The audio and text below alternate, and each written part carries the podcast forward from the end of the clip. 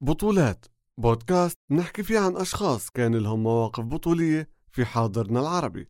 معكم مأمون من حنجرة. بودكاست. الهدف مرصود والرشاش جاهز. الهدف مرصود والرشاش جاهز. هي أغنية فلسطينية.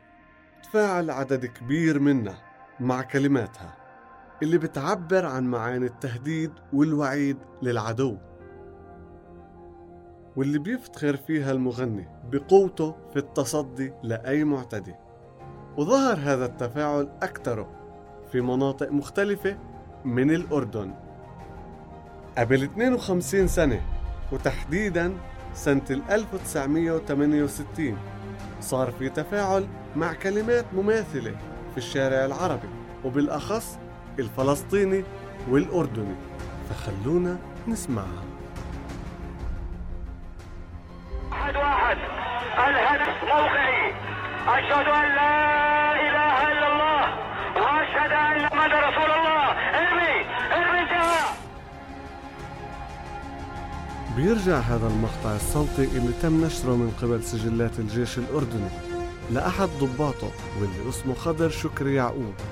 كان ملازم أول في سلاح المدفعية. وكانت مهمة الملازم شكري هي رصد أماكن العدو وتحديد إحداثياتها وإرسالها لسلاح المدفعية حتى يتم قصفها بكل دقة.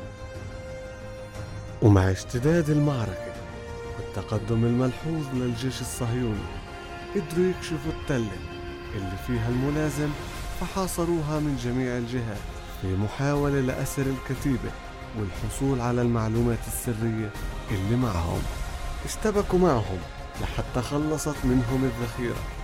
وما ضل معهم غير الخرائط اللي قرروا إنهم يحرقوها حتى ما ياخدها العدو. بالإضافة لجهاز الإرسال اللي أرسلوا من خلاله آخر رسالة.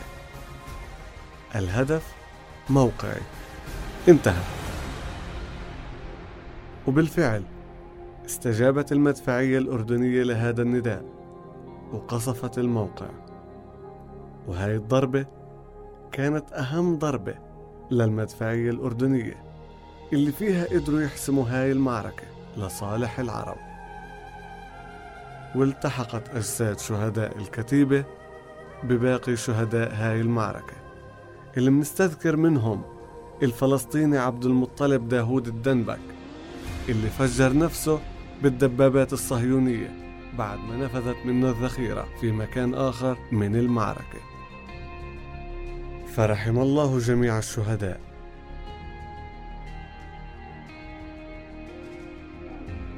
بتمنى تكونوا استمتعتوا بهاي البطولة. استنونا ببطولات جديدة ومقولات جديدة من بودكاست بطولات.